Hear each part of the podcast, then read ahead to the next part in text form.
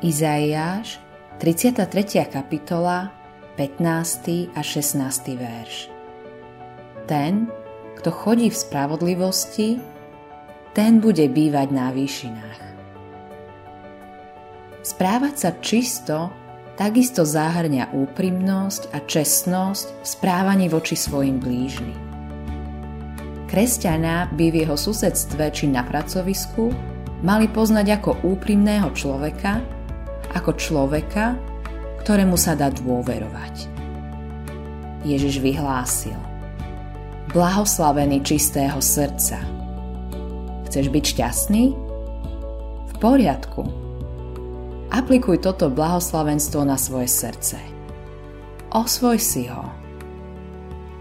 Čistý srdcom sú iba tí, ktorí poznajú, čo znamená byť na najvyš šťastný. Ich srdcia sú pred Bohom čisté a výsledkom toho je, že sú čisté aj pred blížnymi. Sú šťastní, pretože v Bohu majú svoje všetko. A tak ľuďom nezávidia ich pozemský majetok.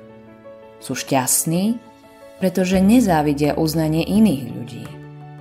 Pretože nie sú nikoho nepriateľmi, žiadneho človeka za nepriateľa nepovažujú.